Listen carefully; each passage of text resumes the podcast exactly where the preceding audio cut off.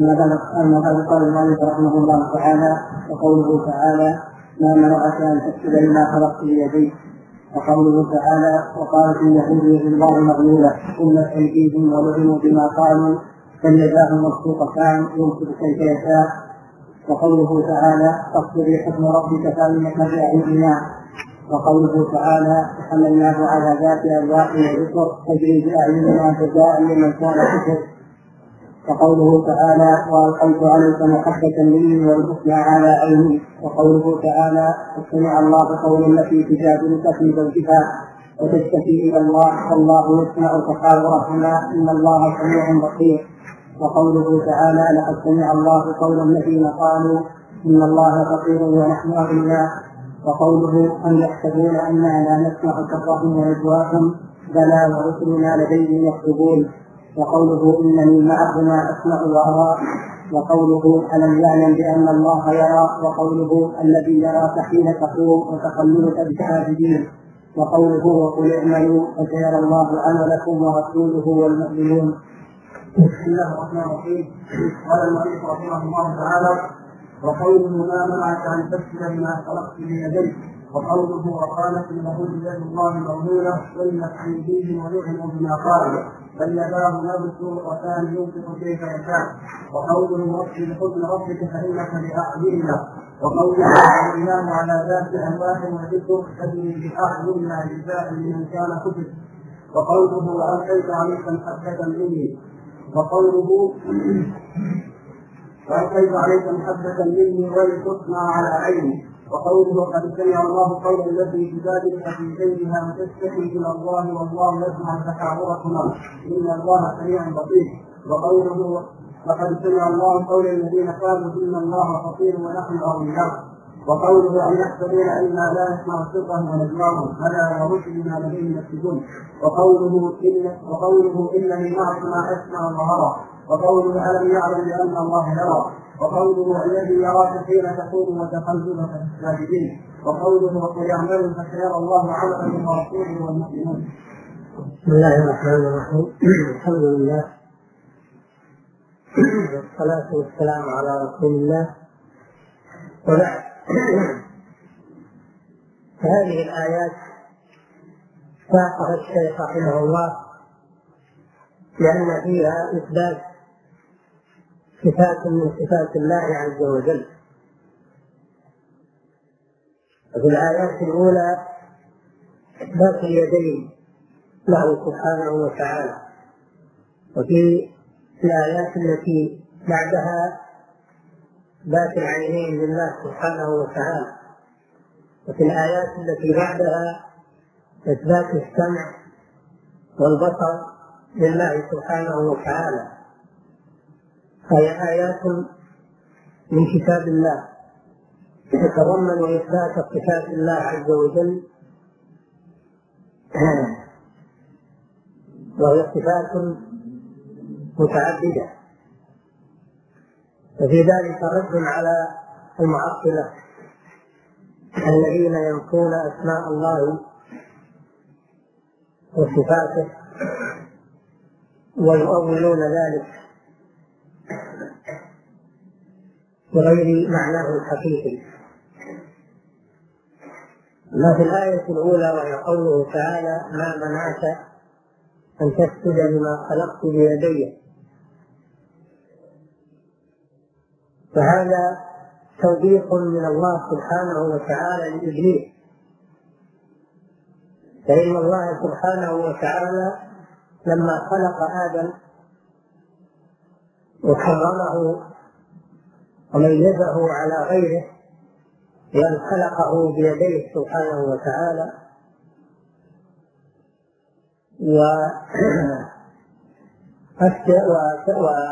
وعلمه سبحانه وتعالى علمه الأسماء كلها وتفوق على الملائكة حينما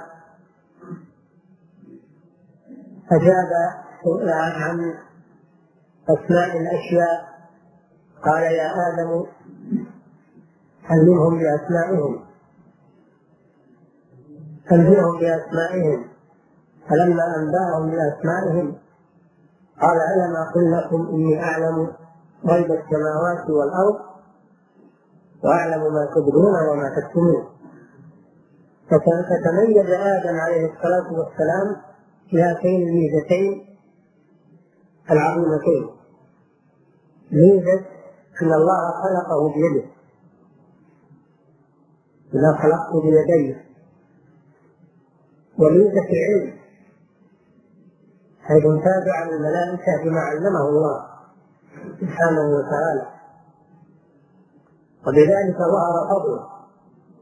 فأمر الله الملائكة أن يسجدوا لآدم إكراما له وطاعة لله سبحانه وتعالى. فإن الله إذا أمر بشيء وجب أن يطاع ولا يعترض عليه سبحانه وتعالى. هذا شأن العبد أن يطيع ربه فيما أمره به ولا يعترض. الملائكة امتثلوا أمر الله فسجد الملائكة كلهم أجمعون. امتثالا لأمر الله سبحانه وتعالى. إلا إبليس فإنه أبى أن يسجد وعصى أمر الله. وبين أن الذي حمله على الامتناع أنه أفضل من آدم. أنه أفضل من آدم. لأن الله خلقه من نار. خلق آدم من طين.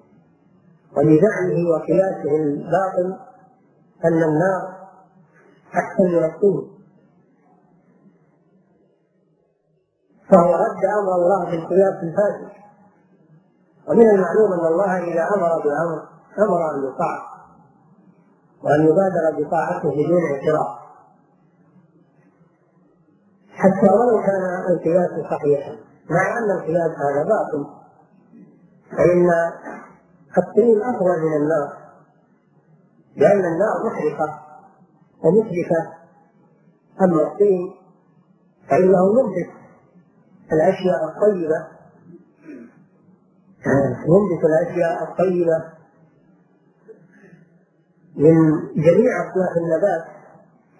والله جعل فيه خيرا. أما النار فإنها من شأنها الإتلاف فقط ولا تنتج خلاف الطين فإنه ينتج خيرات كثيرة. هذا من ناحية الخلاف. فليس النار أفضل من الطين؟ مع أن الأمر ليس أمر قياس الأمر أمر طاعة وامتثال. ولا يعارض أمر الله جل وعلا بالقياسات ولا قياس مع نفسه. حمله الكبر والحسد. حمله الكبر والحسد لآدم أن امتنع وعصى الله سبحانه وتعالى. فنتج عن ذلك أن الله عاقبه وأخزاه وطرده من رحمته ولعنه. وجعله قوادا لكل شر. ولكل خبيث بسبب معصيته لأمر الله سبحانه وتعالى. الشاهد من الآية قوله لما خلقت بيدي قد الله لنفسه اليدين وأنه خلق آدم بيديه سبحانه وتعالى. فهذه ميزة لآدم على غيره من المخلوقات.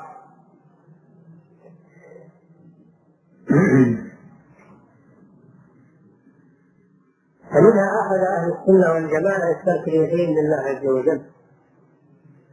وقالت الجهمية ومن نقى نحوه من الفرق الضالة إن اليدين هنا المراد بهما القدرة اليد يراد بها القدرة أو النعمة. ما خلقت بيدي يعني بقدرتي أو بنعمتي. وهذا جواب باطل. لأنه لو كان الأمر كذلك لم يكن لآدم مزية على على أحد حتى ولا على إبليس. لأن إبليس أيضا خلقه الله بقدرته. وكل المخلوقات خلقها الله بقدرته. فكان لإبليس أن يقول وأن وأنا خلقتني بقدرته. بيديك يعني بقدرته. فهذا تأويل باطل. فيه فرق بين خلق آدم وخلق غيره. جميع المخلوقات خلقت بقدرة الله وأمره سبحانه وتعالى وإرادته. وآدم اختص لأن الله خلقه بيديه الكريمتين جل وعلا. وأما تأويل هذه النعمة فهذا أيضا باطل. لأنه لو قيل لما خلقت بيدي يعني بنعمتي. فهل الله ليس له إلا نعمتان فقط؟ أو أن جميع النعم من الله سبحانه وتعالى. الله له النعم كلها هو المنعم. بجميع النعم. وما بكم من نعمة فمن الله. فإن تعدوا نعمة الله أي نعم الله لا تحصوها. إن الله لغفور رحيم. ليس له إلا نعمتان فقط كما يقول هؤلاء. فهذا التأويل باطل. وظاهر البطلان الحمد لله. وفي الآية إثبات اليدين حقيقة لله سبحانه وتعالى. قد أثبت الله لنفسه اليدين وأثبت له الكف أثبت له النبي صلى الله عليه وسلم الكف وأثبت له الأصابع. وأثبت له اليمين كما قال الله سبحانه السماوات مطويات يمينه. كل هذه الألفاظ تدل على إثبات اليدين بمتصرفاتها من الأصابع والكف واليمين. فلا مجال للتأويل هنا. فهما يدان حقيقيتان لله سبحانه وتعالى ولكن ليس كيدي المخلوق ليس كيدي المخلوق لأن صفات الله جل وعلا لا تشبهها صفات المخلوقين. ليس كمثله شيء وهو السميع البصير. فكيفية اليدين لا نعلم كيفيتها. لا يعلم ذلك إلا الله وسائر صفاته سبحانه. أما حقيقة اليدين فهما ثابتتان له سبحانه وتعالى وخلق بهما آدم. وفي الأثر أن الله سبحانه وتعالى خلق آدم بيده وكتب التوراة بيده وعرف جنة عدن بيده سبحانه وتعالى وهو القادر على كل شيء.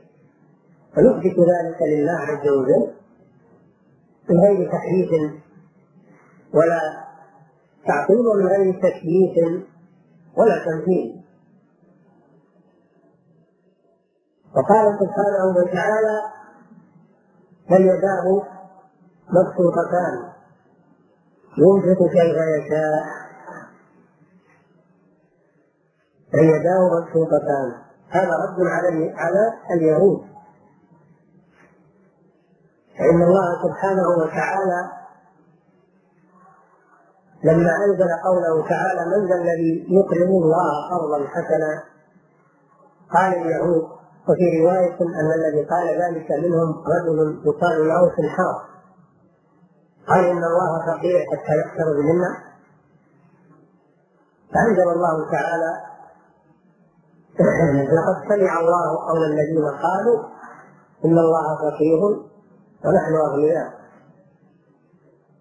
واليهود إنما أرادوا بذلك تكليف القرآن والاعتراض على القرآن وإلا فهم يعلمون أن لله يدين سبحانه وتعالى لأنهم يؤمنون بالله ويؤمنون بما جاء في التوراة من صفات الله عز وجل فهم يعلمون هذا ولكنهم أرادوا بهذا السخرية من القرآن والاعتراض على القرآن لأجل أن يروجوا على الناس تكذيب القرآن. فهم قالوا هذا وهم يعلمون أنه كلام كفر وكلام باطل. لكن حملهم على ذلك أنهم أرادوا تكذيب القرآن أمام الناس. والحسد والعياذ بالله يحمل الإنسان على الكفر وعلى المعاصي وعلى الإلحاد. هذا الذي حمله. وإلا فهم أهل علم يعلمون أن لله يدين سبحانه وتعالى. ويعلمون أن الله غني ليس بفقير. يعلمون هذا. وإنما قصدهم من هذا الاعتراض على القرآن أمام الناس. في شأن المبررين دائما وأبدا. فأهل الضلال وإن كانوا يعلمون الحق إلا أنهم يقولون بخلافه. لأغراض لهم ومصالح لهم. يقدمونها على على الحق والعياذ بالله. الله جل وعلا رد عليهم بقوله آه آه وقالت اليهود وقالت اليهود يد الله مغلولة غلت أيديهم ولعنوا بما قالوا. ثم قال بل يداه مبسوطتان. ينفق كيف يشاء.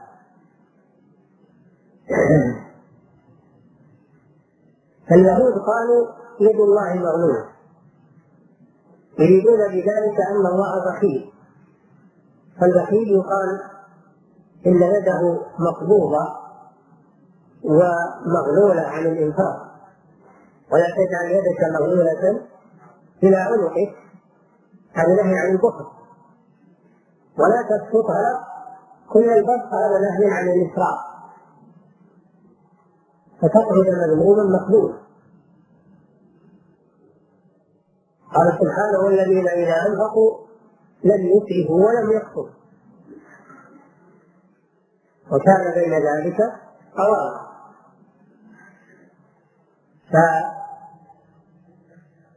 فغل اليد يراد به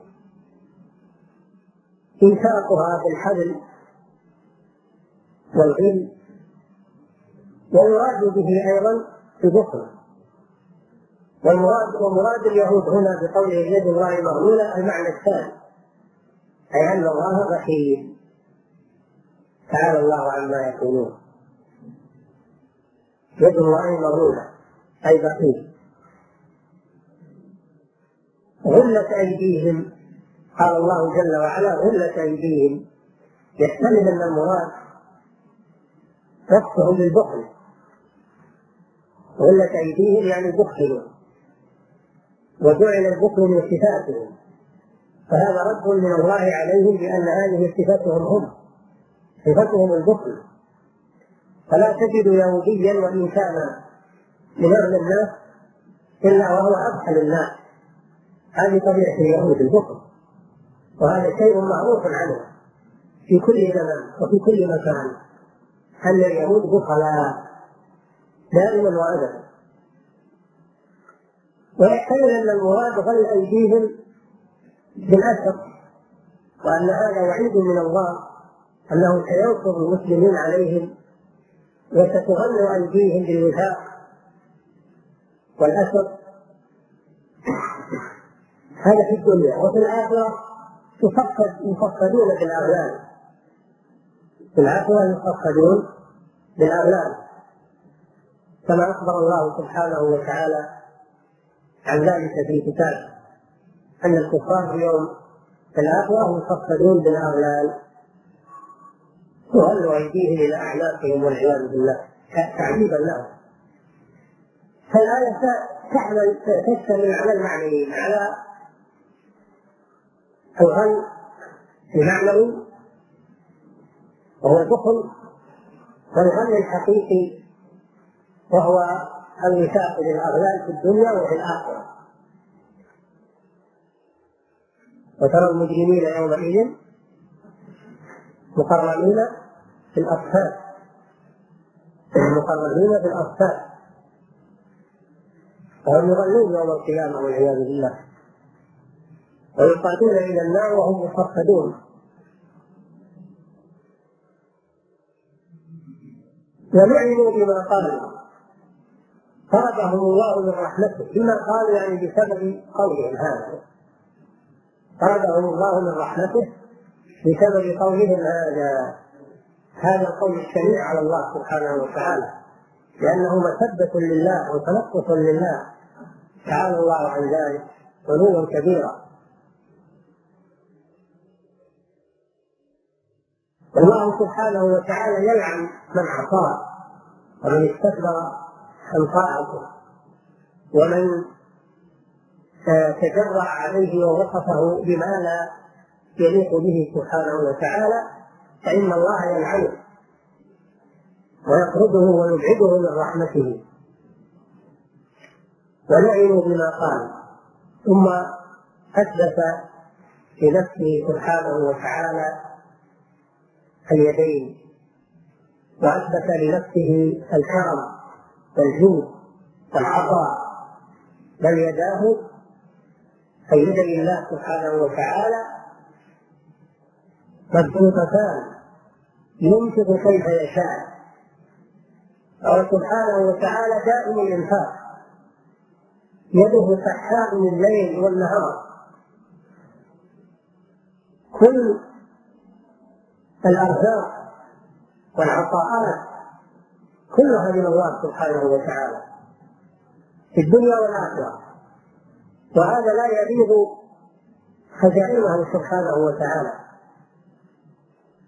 بل يداه مبسوطتان على أنه سبحانه وتعالى بسط يديه بالعطاء والإنفاق الذي لا حد له ولا وقت له بل يداه مبسوطتان ينفق كيف يشاء. لا يمنعه من ذلك مانع سبحانه وتعالى. فالآية فيها إثبات اليدين لله سبحانه وتعالى يدان حقيقيتان يليقان بجلاله. وفيهما إثبات غناه سبحانه وكرمه وجوده وعطاءه لعباده وأنه يعطي بلا حد سبحانه وتعالى.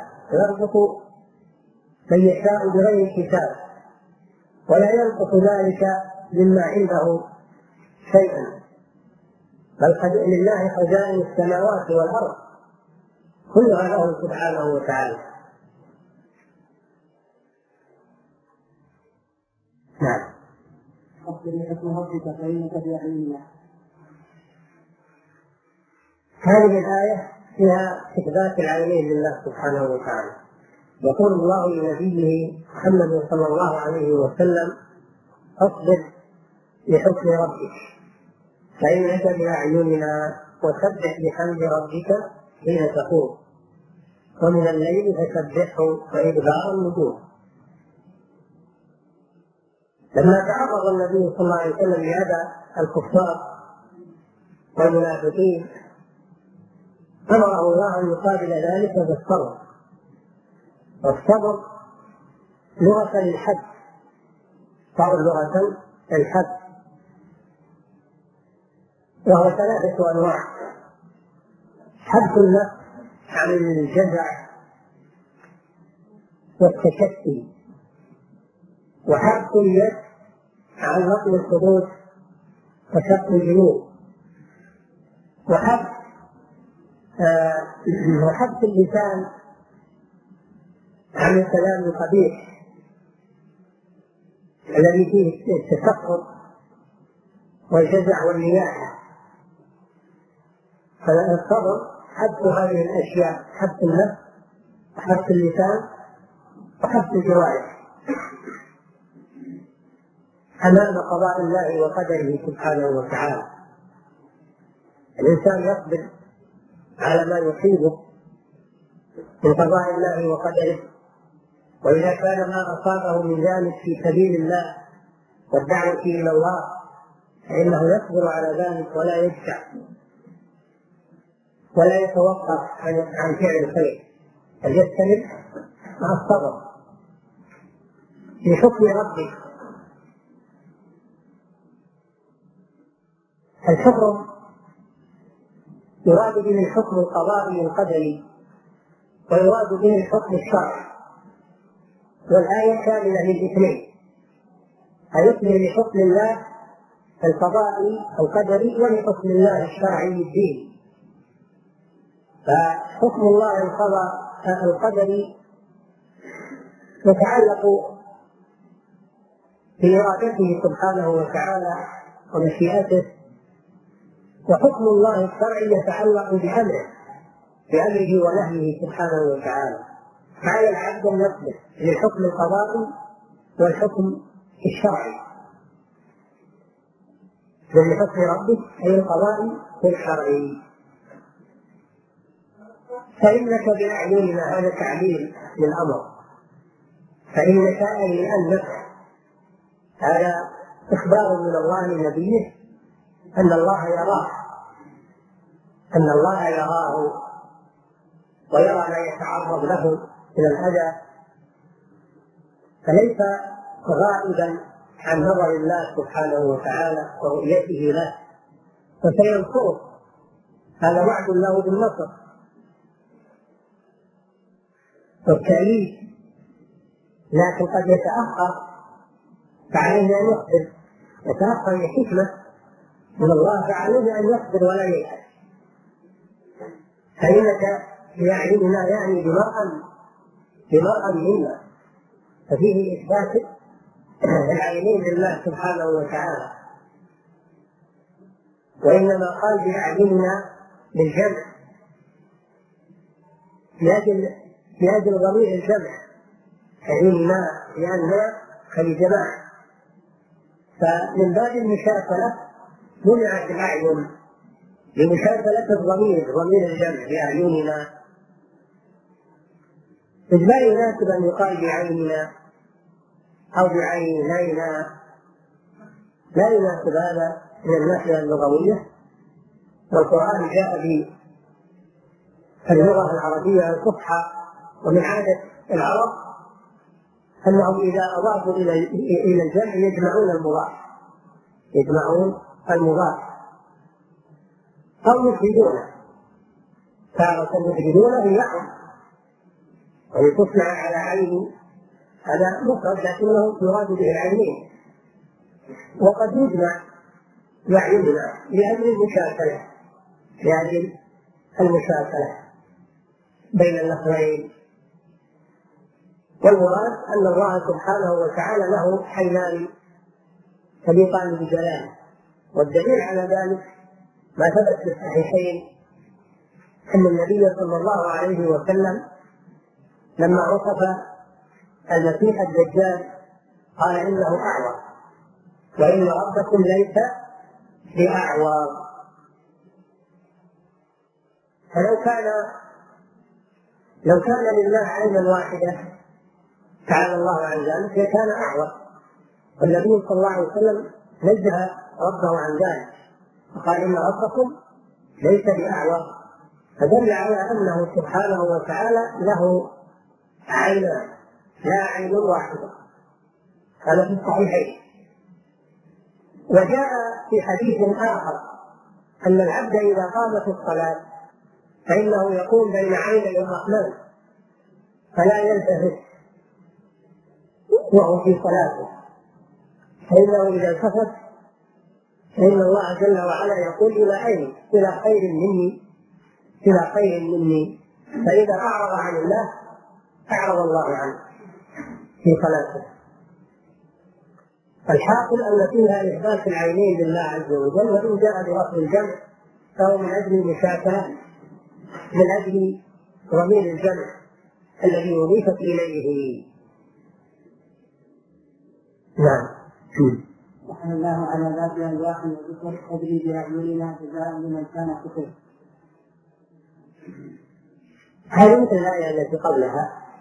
يقول الله جل وعلا في قصة نوح عليه الصلاة والسلام وحملناه على ذات ألواح ودسر تجري بأعيننا جزاء لمن كان كفر. حملناه أي نوحا عليه الصلاة والسلام حمله الله ومن معه في السفينة على ذات ألواح جمع لوح وهو معروف اللوح من الخشب. وذكر يعني مسامير جمع دثار وهو المسمار. فالسفينة عبارة عن ألواح من الخشب مصمرة بالمسامير صنعها نوح عليه الصلاة والسلام بأمر الله عز وجل ولما جاء الغرق والطوفان الذي عم أهل الأرض وغطى الجبال أمره الله أن يحمل فيها من كل زوجين اثنين وأهله إلا ابنه الذي تخلف عن الركوب وكان مع الكافرين. فهذه من آيات الله سبحانه وتعالى حيث إنه أغرق أهل الأرض كلهم ونجى الله عبده ونبيه ورسوله نوحا عليه الصلاة والسلام ومن آمن معه ومن أمره الله بحمله في السفينه ولم يبقى إلا من في السفينه لم يبقى على وجه الأرض إلا من في السفينه ثم هبطت السفينه بعدما انتهى قضاء الله. قدر في أهل الأرض استوت على الجود وهبط نوح ومن معه وعمروا الأرض بعد ذلك وانتشروا فيها. ولهذا يسمى نوح عليه الصلاة والسلام يسمى ابا البشرية الثاني ابا البشرية الثاني لأن الأب الأول هو نوح هو آدم عليه الصلاة والسلام. ثم لما هلك أهل الأرض بالطوفان ما بقي إلا ذرية نوح. عليه الصلاة والسلام ومنهم انتشر أهل الأرض.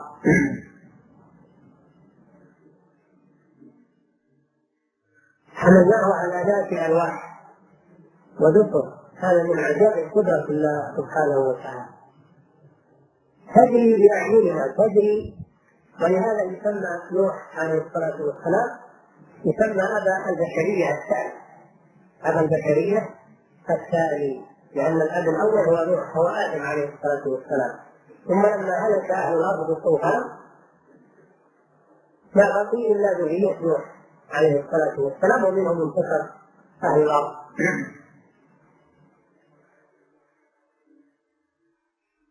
حملناه على ذات الألواح ودفر هذا من عجائب قدرة الله سبحانه وتعالى. تجري بأعيننا تجري يعني تسير فوق الماء. تسير السفينة فوق الماء. الذي وصفه الله بأنه كالجبال موج كالجبال. وهي تجري بهم في موج كالجبال. فهي تجري بأمر الله سبحانه وتعالى. هو الذي أجراها وهو الذي حفظها. وهو الذي دبرها سبحانه وتعالى. وهو يراها جل وعلا يبصرها ولا تخفى عليه. تجري بأعيننا مثل قوله تعالى فإنك بأعيننا جمع الأعين لمناسبة ضمير الجمع لأنه أضافه إلى ضمير الجمع. فمن أجل المشاكلة جمع الأعين. تجري بأعيننا جزاء كان مفعول لأجله. لمن كان كفر وهو نوح عليه الصلاة والسلام. جازاه الله بالنجاة. هو ومن معه. جزاء له على ما قام به من طاعة الله عز وجل وتبليغ رسالته ودعوته إلى الله عز وجل. نجاه الله ومن معه جزاء له. وهذا جزاء الله لكل من عمل مثل عمل نوح عليه الصلاة والسلام.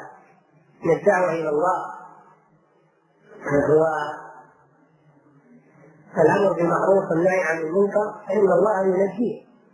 ثم ننجي رسلنا والذين آمنوا كذلك حقا علينا ننجي المؤمنين. هذه سنة الله سبحانه وتعالى. أنه إذا نزل العذاب فإن الله ينجي أهل طاعته.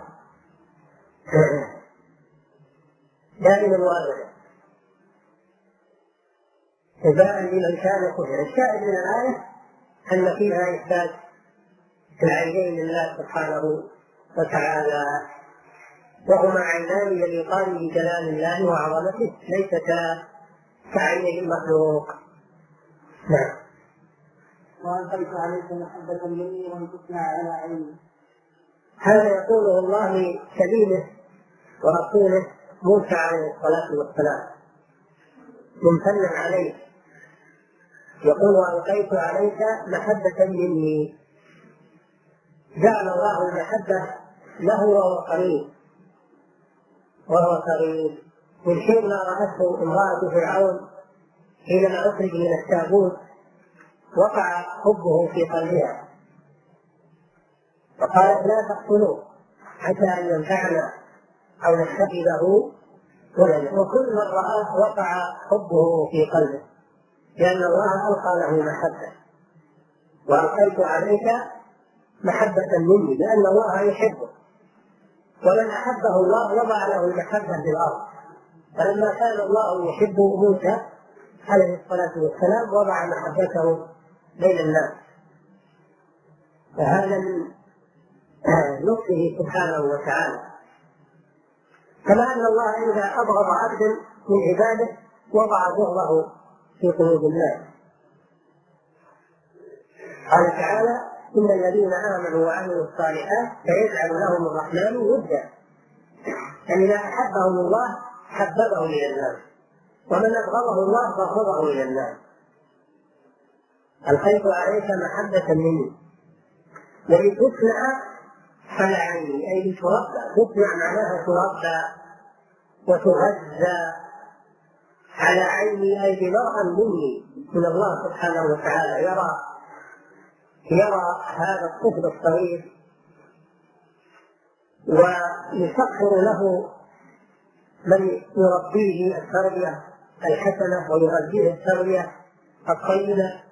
حتى من عدوه فرعون لأن موسى عليه السلام تربى في بيت عدوه فرعون يغذيه وينعم عليه. هذا من الله سبحانه وتعالى. ولتصنع أن تربى على عيني أي على مرأى مني ونظر مني. وهذا يقتضي العناية من الله جل وعلا بعبده وكريمه موسى. وهنا أفرد العين. على عيني لأن المضاف إليه مفرد. الضمير مفرد. فأفرد المضاف على عيني والمراد عيني للتثنية لأن المفرد إذا أريد نعم. نعم له أكثر من واحد. اثنين أو أو أكثر. فلا يتنافى هذا مع الآيات السابقة.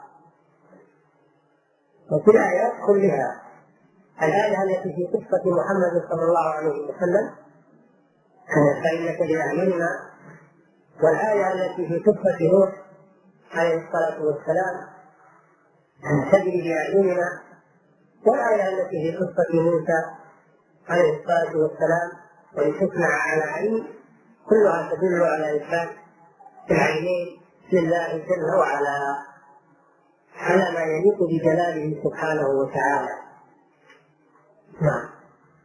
قد سمع الله قول التي تجادلك في زوجها قد سمع الله قول التي تجادلك في زوجها وتشتكي إلى الله. والله يسمع تحاوركما. إن الله سميع بصير. هذه الآية أو هذه السورة أو الآيات من اول السورة نزلت في قصة أوس بن الصامت رضي الله عنه أخي عبادة بن الصامت أوس بن الصامت أخي عبادة بن الصامت لما ظاهر من زوجته غضب عليها وقال لها أنت علي كظهر أمي. وكان الظهار في الجاهلية وفي أول الإسلام طلاقا.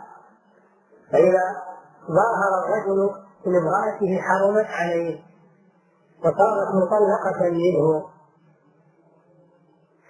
فلما وقعت هذه القصة على من من من أوس بن الصالح على زوجه خولة بن ثعلبة جاء إلى النبي صلى الله عليه وسلم. وذكرت له القصة وأن أوسا ظاهر منها وأن لها أولادا صغارا وهي تعلم أن الظهار فراق والفراق يشق عليها وعلى أولادها فجاءت إلى النبي صلى الله عليه وسلم لعلها تجد حلا لهذه المشكلة وقالت إن لدي أولادا صغارا. إن ضمنتهم إليه ضاعوا وإن ضمنتهم إلي جاءوا. فقال النبي صلى الله عليه وسلم ما أراك إلا قد حرمت عليه. فجعلت تردد فتشتكي إلى الله. تردد قولها إن لي صبية صغارا إن ضمنتهم إلي إليه ضاعوا وإن ضمنتهم إلي جاءوا ثم تقول في كتاب كلامها أشكو إلى الله حالتي وتكرر هذا. فبينما هي كذلك أنزل الله على رسوله في حال هذه الآيات قد سمع الله قول التي تجادلك في زوجها وتشتكي إلى الله والله يسمع تحاوركما إن الله سميع بصير. ثم ذكر سبحانه الحكم الشرعي والفتوى التي فيها الفرج الذين يظاهرون منكم من نسائهم ما هن أمهاتهم إن أمهاتهم إلا اللائي ولدنهم فإنهم ليقولون منكرا من القول وزورا وإن الله لعفو غفور والذين يظاهرون من نسائهم ثم يعودون لما قالوا فتحرير رقبه إلى آخر الايات فحول الله جل وعلا الظهار من كونه طلاقا إلى كونه يمينا مكفرا حوله من كونه طلاقا إلى كونه يمينا مكفرة وأمر أوس بن الصالح أن يكفر عن الظهار وأن تكون امرأته وأولادها عند هذه رحمة من الله سبحانه وتعالى بعباده فصار الظهار يمينا مكفرا والحمد لله. ولا يكون طلاقا ولا تحكم به الزوجة. هذا حاصل الكفر. الشاهد منها قوله قد سمع الله. فيها إثبات السمع لله عز وجل. وأنه سمع صوت هذه المرأة من فوق سبع سماوات. وأنزل لها الحل الشافية قالت عائشة رضي الله عنها سبحان الذي وسع سمعه الأصوات. لقد كنت آخر الحجرة ولا أسمع كلام المرأة. والله قد سمع كلامها من فوق سبع سماوات. فصارت هذه المرأة خولة بنت ثعلبة لها فضل ولها قدر عند الصحابة. فيقولون لها هذه التي سمع الله شكواها هذه التي سمع الله شكواها من فوق سبع سنوات فكانوا يعظمونها ويجلونها ويكرمونها رضي الله عنها. الشاهد من الآية أن الله أثبت لنفسه أنه يسمع. جاء بلفظ الماضي قد سمع الله وجاء بلفظ المضارع. والله يسمع تحاوركما تحاور الذي بينها وبين الرسول صلى الله عليه وسلم. الرسول يقول لا أراتي إلا قد حرمت عليه وهي تقول أشكو إلى الله. فهي تحاور الرسول صلى الله عليه وسلم. والله يسمع ذلك كله. والله يسمع تحاوركما. إن الله سميع. سميع بصير. فذكر ذلك بلفظ الماضي وبلفظ المضارع وبالصفة المشبهة. سميع. يعني اسم اسم الفاعل أو الصفة المشبهة سميع بصير. فدل على أنه سمع حقيقي. لا دخل للمجاز والتأويل فيه. أنه سمع حقيقي وأن الله يسمع. سماعا يليق بجلاله سبحانه وتعالى كسائر الصفات الفعلية سمع ويسمع وهو سميع سبحانه وتعالى. على معناه اللغوي الحقيقي الذي لا يقبل التأويل والتحريف. والسمع يقولون على أربعة أنواع تارة يراد به تارة يراد به سماع الأصوات إدراك الأصوات. مثل ما في هذه الآيات سمع الله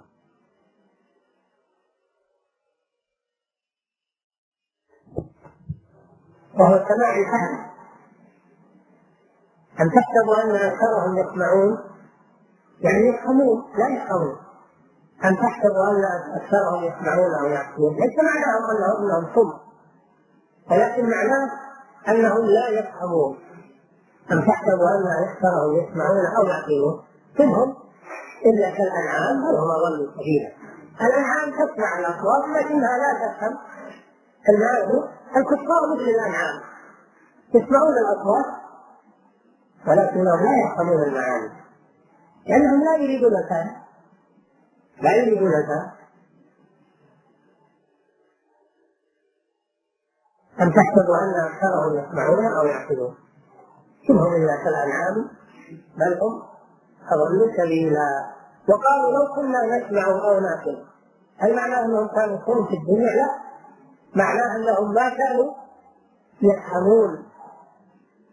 قال الله تعالى ومثل الذين كفروا كمثل الذي ينعق بما لا يسمع إلا دعاء ونداء. ثم بكم عمر فهم لا يعقلون. ليس معناه أنهم لا يدركون الاصوات بل يدركونها. ولكنهم لا يلقون بالا لمعانيها ولا يتفهمونها لأنهم لا يؤمنون بها ولا يريدون فهمها. فلذلك صاروا لا يسمعون.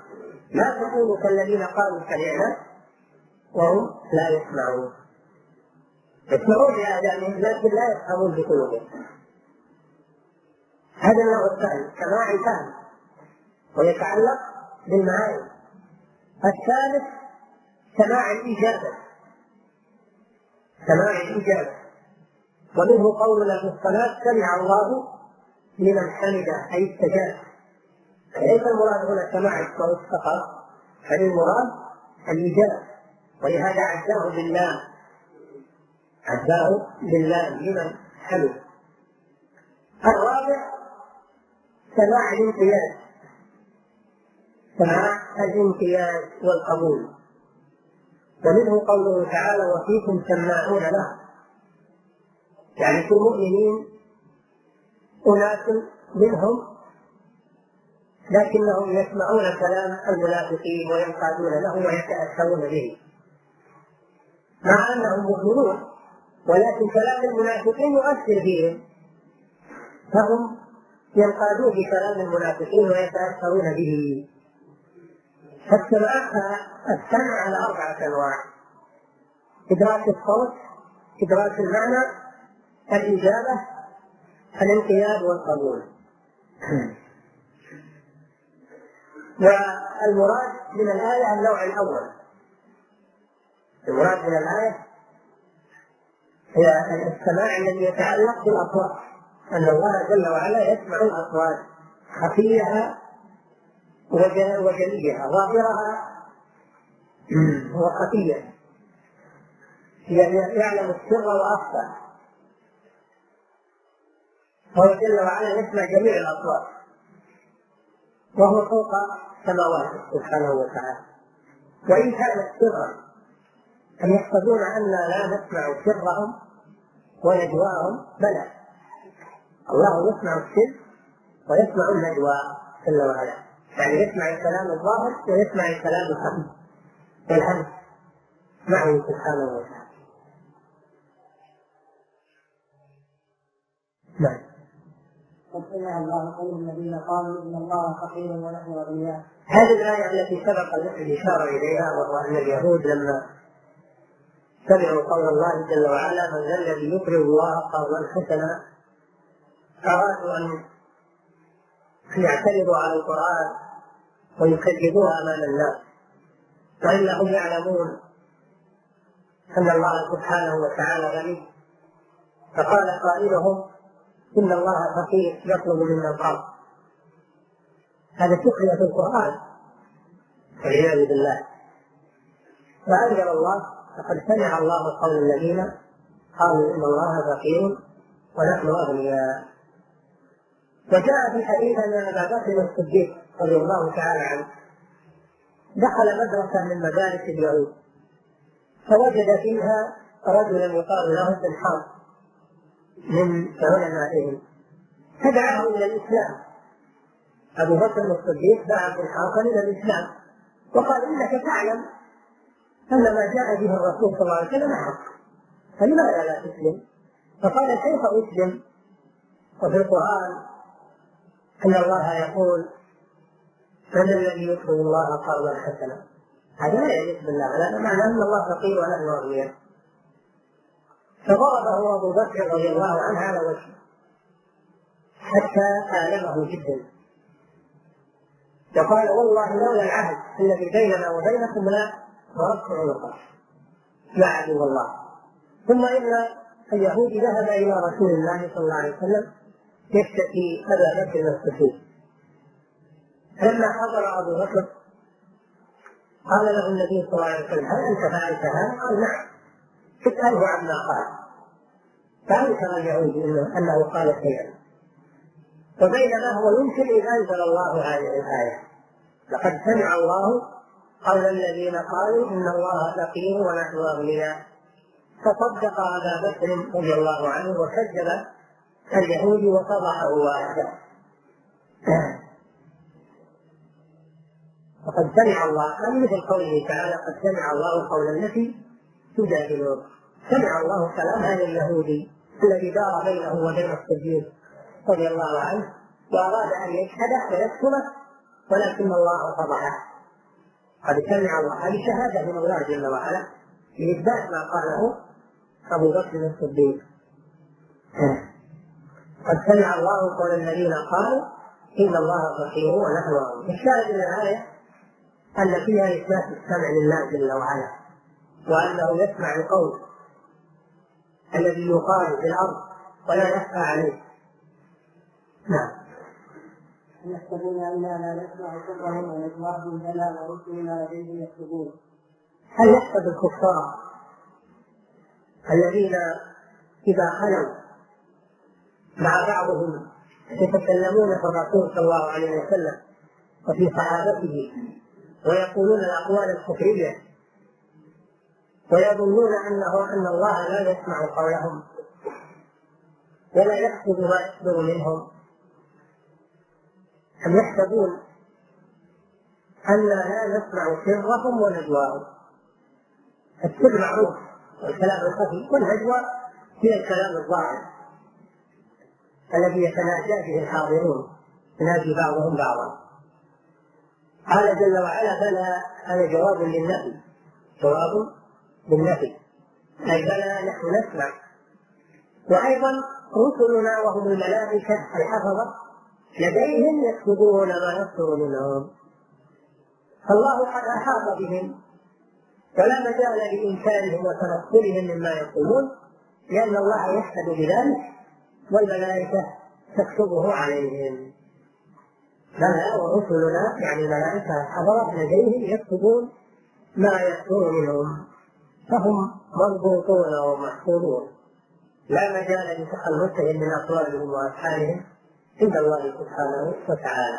شاهد من الآية. إثبات السمع لله سبحانه وتعالى وأنه يشمل الكلام السري والكلام الجهري. ولهذا بدأ بالسر أما لا نسمع سرهم ونجواهم. بدأ بالسر لأنه أهم وهدف نعم إنني معكما أسمع وأرى هذا من مخاطبة الله جل وعلا لنبيين موسى وهارون عليهما الصلاة والسلام حينما أرسلهما إلى فرعون. اذهبا إلى فرعون إنه طغى فقولا له قولا لينا لعله يتذكر أو يخشى. قال ربنا إننا نخاف أن يفرط علينا أو أن يطغى قال لا تخافا. إنني معكما أسمع وأرى إنني معكما أي معية إحاطة وإعانة ونصر وتوفيق. فهي معية خاصة. المعية على قسمين كما معية عامة لجميع الخلق. بمعنى أن الله محيط بهم يسمع أقوالهم ويرى أفعالهم ولا يخفى عليه شيء من أمورهم. فسيجازيهم على ذلك.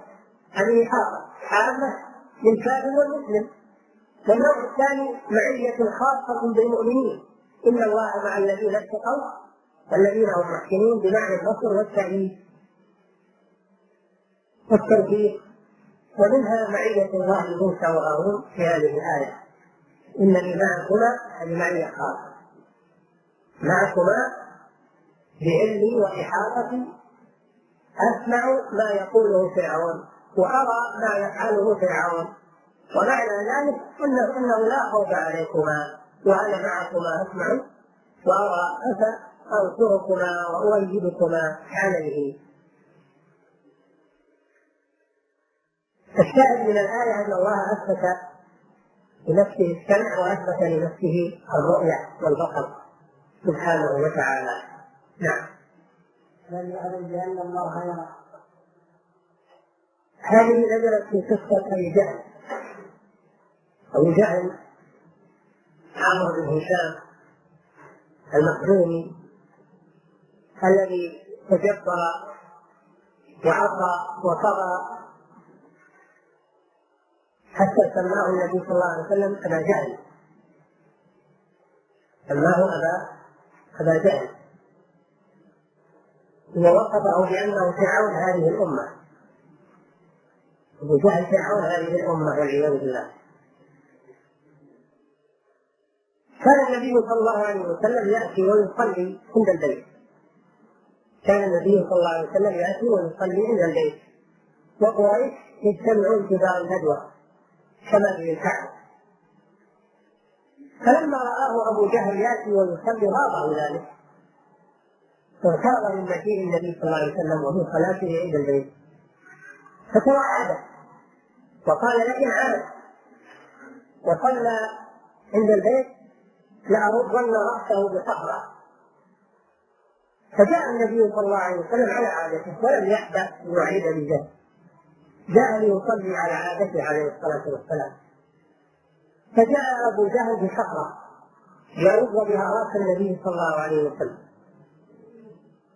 ولكنه لما قرب من النبي صلى الله عليه وسلم تراجع على قفاه. تراجع عدو الله على قفاه. وتفخر ورهب وقال. فسئل عن ذلك فقال لقد حال بيني وبينه فحل. يعني جمل. حال بيني وبينه فحل فاعل فاء ووصفه بوصف مهول وأنه يريد أن يلتقم فعند ذلك تطهر ورجع. فأنزل الله تعالى هذه الآية. أرأيت الذي ينهى عبدا اذا صلى؟ أرأيت الذي ينهى يعني أبدا. عبدا اذا صلى يعني رسول الله صلى الله عليه وسلم. أرأيت إن كان على الهدى أو أمر بالتقوى يعني رسول الله صلى الله عليه وسلم. أرأيت إن كذب وتولى يعني أبدا. ألم يعلم بأن الله يرى؟ أن الله يرى يعني يرى فعله وقوله وتصرفه وسينتقم منه. هل يظن أن محمدا متروك له يفعل فيه ما يشاء؟ هل يظن هذا؟ أن محمدا متروك له يفعل فيه وينفذ فيه ما يشاء ويطرده عن بيت عن بيت الله عز وجل؟ ألم يعلم بأن الله يرى. كلا لئن لم ينتهي لنفعا بالناصر. نافية كاذبة خاطئة. فيدعو نافية عن نادي قريش المجتمع به الخروج. ويخلصون من عذاب الله عز وجل. فندعو الزبانية شنو مقابل الزبانية مقابل مقابل الآدميين. الزبانية ملائكة. ملائكة العذاب والعياذ بالله. هل يقابلهم البشر كلهم؟ فكيف يقابلهم نادي قريش؟ فندعو الزبانية ثم قال لنبيه كلا لا تطعه واسجد واقترب. هذا حفظ من الله سبحانه وتعالى لنبيه وأمره أن يسجد وأن يقترب إلى ربه أن يتقرب إليه وأنه لا خوف عليه من عدوه. فهذا تأمين من الله لنبيه محمد صلى الله عليه وسلم. ولو قرب من النبي صلى الله عليه وسلم لأخذته الزبانيه جهارا امام الناس فندعو الزبانيه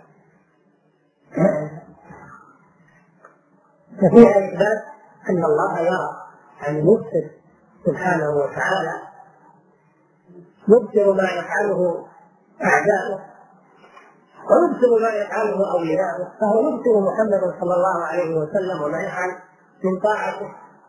الدعوة إليه ويرى ما يصنعه أبو جهل وأضرابه من الكفر والشرك وتنجازي كل بعمله نعم. الذي يراك حين تقوم وتقلبك في الساجدين إنه هو السميع العليم. هذا خطاب للنبي صلى الله عليه وسلم. وتوكل على العزيز الرحيم.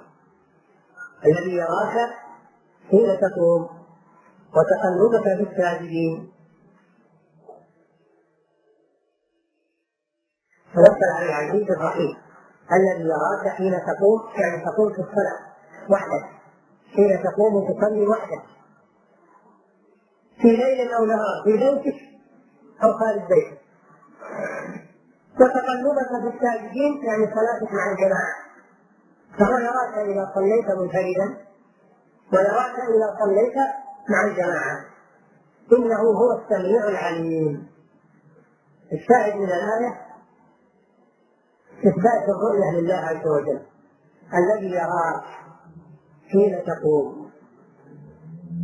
وتقلبك بالساجدين ثم وصف نفسه بأنه هو السميع العليم. وصف نفسه بالسمع والعلم جل وعلا.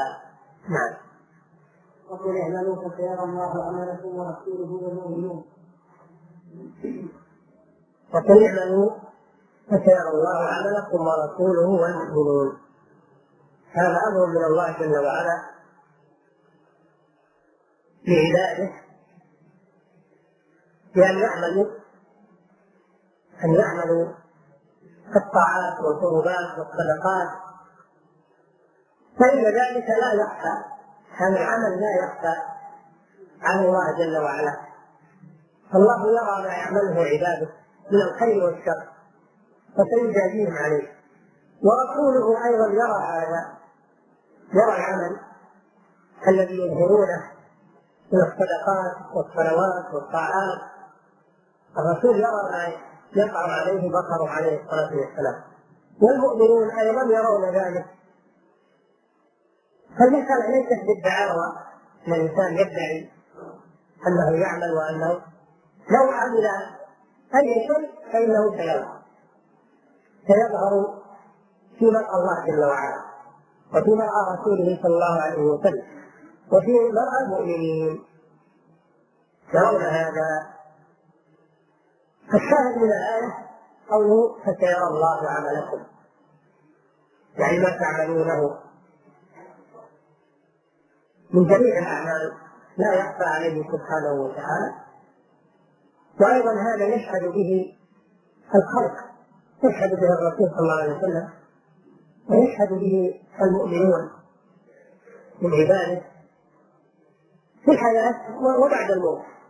فقد ورد ان أعمال الأمة تعرض على النبي صلى الله عليه وسلم. فيسر بما فيها من الخير ويسوءه ما فيها من من أو يكبر عليه صلى الله عليه وسلم ما فيها من مخالفات. وكذلك ورد أنها تعرض أعمال العباد على أقربائهم من الأموات.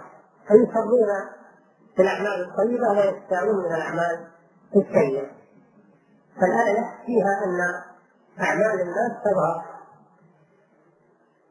تظهر للخالق وللمخلوقين فتشتهر ولا داعي إلى أن الإنسان يدعي لنفسه أنه يعمل وأنه يقول وأنه كذا وكذا. ما داعي هذا الناس يشوفون شهور. الخير وشهور الشر. والناس يذكرون ما يرون من خير أو شر.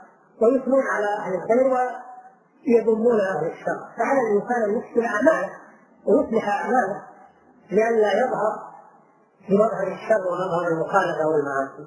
الشاهد من الآية قوله فسيرى الله عملكم فيها إثبات أن الله يرى سبحانه وتعالى يرى الأعمال كلها فلا تخفى عليه. نعم. يكفي الله تعالى عنه وصلى الله وسلم على نبينا محمد. بالنسبة لقوله تعالى أولم يروا أنا خلقنا لهم مما عملت أيدينا أنعاما أليس المراد بقوله عملت أيدينا أي قدرتنا وأن هناك فرق بين هذه الآية؟ وآية خلق آدم. عملت أيدينا غير خلقت بيدي. عملت أيدينا هذه جمع جمع أيدي. وأما الآية ففيها خلقت بيدي فيها تثنية وفرق بين هذا وهذا.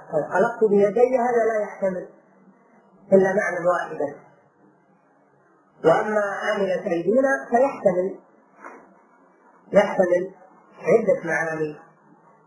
وفي فرق بين عملت أيدينا بالجمع وعملت خلقت بيدي بالتثنية هذا لا يحتمل مجاز ولا يحتمل إلا معنى واحدا. نعم. بينما عملت أيدينا يحتمل. نعم. مثل قوله تعالى واذكر عبدنا داوود ذا الأيدي. ليس المراد بالأيدي هنا اليدين المراد بالأيدي القوة. المراد بالأيدي القوة. ولذلك ما فيه ما قال الأيدي. الايد الأيد معناها القوة وايدناه بروح ايدناه يعني قويناه. والسماء بنيناها بأيد ليس المراد باليدين الصفة وإنما المراد بالأيد هنا القوة بنيناها بقوة نعم من من من الأيد وهو القوة نعم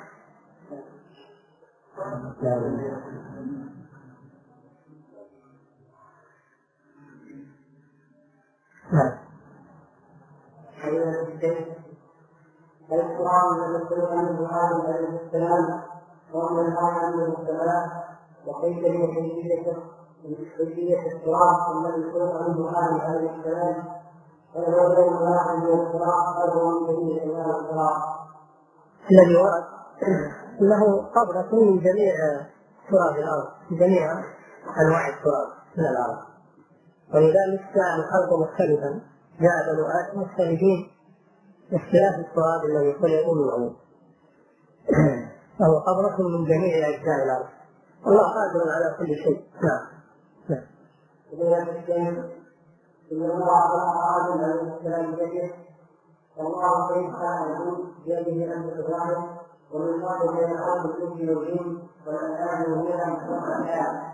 كل الخلق خلقوا بأمره سبحانه وتعالى خلقوا بأمره وإرادته وتقديره ومشيئته. كل الخلق. أما آدم فخلقه بيده سبحانه وتعالى. خاصة. نعم. فضيلة الشيخ قال في الحديث إنه كان في قلبه لعلم الله فلا المقصود للعلم هنا هل يدل على وقع من الله من الكتاب الذاتي الذاتية سبحانه وتعالى. لا والصفات الذاتية عين لله حقيقتين وبمرآه سبحانه وتعالى؟ هو الرب نعم. جاء في الحديث. قال النبي صلى الله عليه وسلم وقلنا اليه يمين هذا سبق في شرح كتاب التوحيد في اخر شرح كتاب التوحيد. لأن كلتا يدي الرب سبحانه وتعالى يمين. جاء وصف الاخرى بالشمال ولكن الشمال يمينا تكون يمينا أيضا. فهي شمال ولكنها يمين بالنسبة لله سبحانه وتعالى. نعم. وبين الشيخ فالقراءة المرأة من زوجها فلا تقول بينها أن الاحرار العلي الان الله هذا محل خلاف بين العلم اذا قالت امراه لزوجها انت علي كظهر أبي أو كظهر أخي فمن العلماء من يقول هذا لا حكم له ولا لأن الصفات خاصه بالرجال ولا يترتب على هذا الشيء ومنهم من يقول هذا ظهار مثل ظهار الرجل؟ تكون عليها كفارة مثل كفارة الرجل رقبة فإن لم تجد فصل شهرين متتابعين فإن لم تستطع تطعم مسكينا مسكينا لعموم الآية. والقول الثالث وهو الصحيح أن هذا يعتبر يمينا. يعتبر يمينا فيه كفارة يمين. رزق رقبة أو إطعام عشرة مساكين أو كسوتهم فإن لم تجد فإنها تصوم ثلاثة أيام. كفارته كفارة يمين. هذا هو الأصح نعم. لم يأتي القرآن الكريم ذكر تسمية تعالى سبحانه وتعالى. هذا ورد في الصحيح. ذكرت هذا في الدرس. ورد في الصحيحين أن النبي صلى الله عليه وسلم لما لما وصف الدجال قال إنه أعور. فإن ربك ليس بأعور فمعنى أن له عينين سبحانه وتعالى لأن غير الأعور هو من له عينان نعم. بالنسبة لقول الله تعالى أولم يروا أن أعمال لهم من عمل سيئين فنسأل الله تعالى عن السيئين هذا أجبنا عنه هذا أجبنا عنه؟ في أول الأسئلة نعم. نعم. فإن الإنسان الرسول صلى الله عليه وسلم جعل في أعمال القلب كما يقول السكينة فمن على الرسول ان يقع باحتفال بالمولود. الرسول صلى الله عليه وسلم يعلم في اعمال المسلم كما يقول الصوفيه الذكر يقرا على الرسول كان ذكر واحتفال بالمولود. المولد. الرسول صلى الله عليه وسلم لا يعلم بنفسه وانما يبلغ. الرسول يبلغ بهذا يبلغ بأعمال أمته. والمولد عمل سيء ومعصية هذا يرضى على الرسول صلى الله عليه وسلم ولا يرضى عنه. لا يرضى عنه لأنه لم يأمر به ولم يشرعه لأمته لكن هو صلى الله عليه وسلم لا يعلم بذلك بنفسه إنما يعرض هذا عليه ويبلغ به عليه الصلاة والسلام. نعم. ذكر الله في الإسقاط في أنه قال الإنسان رسول الله قول الذين قالوا الله رسول بها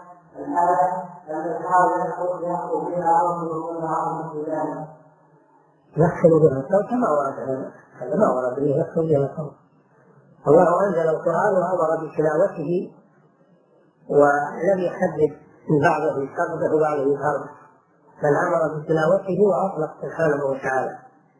والجهر والإقرار هذا بحسب الاحوال وبحسب المصالح. فيجهر الإنسان إذا لم يترتب على جهله مضار؟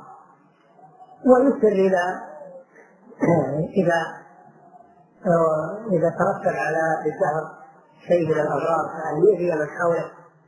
أو يشوش على من حوله الجهر والإسرار بحسب الأحوال. ولكن أن يخص بعض الآيات بأنها تقرأ سرا هذا ما ورد. ولو قال ابن كل قول يحتاج إلى دليل. نعم. ما ورد هذا؟ ما ورد أنه يخصص صوته بشيء من القرآن. إنما يكون التخصيص بسبب بسبب من الأسباب. إذا كان يتعجب لأحد أو يشوش على الشيخ لا. يجوز لمن اسمه الرحمن أن يصلي والده عنه ثم لا يرحمونه. إيش المعنى؟ هذه معنى هذه إذا صار اسمه هشام يسوي ولد عمرو لا في شيء يعني قال لا يقال عمرو بن هشام. يوافق اسم اسم أبي جهل. هذا لكن ما طلع وإذا الشيخ إذا نزل أن الجنة حقيقة ما لا يرضى ولا عمل صالحا كما فقر على اعلام البشر وغير دخول هذا الجنة واضحه الجنه ذكر مثل هذا الجنة أمر خاص هل أن الجنة التي دخل هذا مختلف فيها؟ هل هي جنة الخلد أو هي جنة أخرى؟ الله أعلم فيها لكن هذا يعتبر من خصائص آدم عليه الصلاة والسلام. نعم. يروى عن يوسف يروى عن النبي صلى الله عليه وسلم أن أحد الصحابة جاء النبي صلى الله عليه وسلم وقال يا رسول الله فقام الإسحاق حدث لنا يا رسول الله فقال عليه الصلاة والسلام إن الله وقال الباطل بالفعل فأمره الله بالفعل هذا بينه النبي صلى الله عليه وسلم في اول الكلام. وهو القابل والقابل والباسط المتعب معناه إن هذا الأشعار والأخطاء بأمر الله سبحانه وتعالى. وليس من أسماء الله المساعد وإنما من أسماء القائل والباطل نعم. لكن هو قال المساعد جوابا لهم لما قال مساعد قالوا غل السعر يا رسول الله. هذا جواب لهم نعم. ومن الشيء إذا أقام الناس ونحن جماعة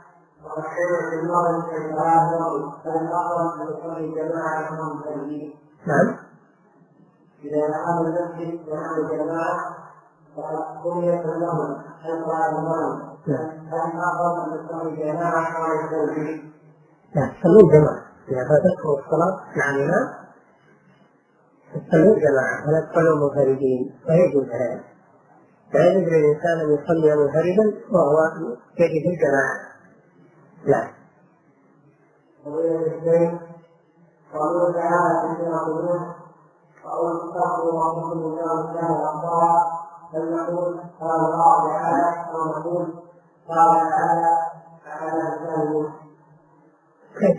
تعالى هو كله كلام الله سبحانه وتعالى.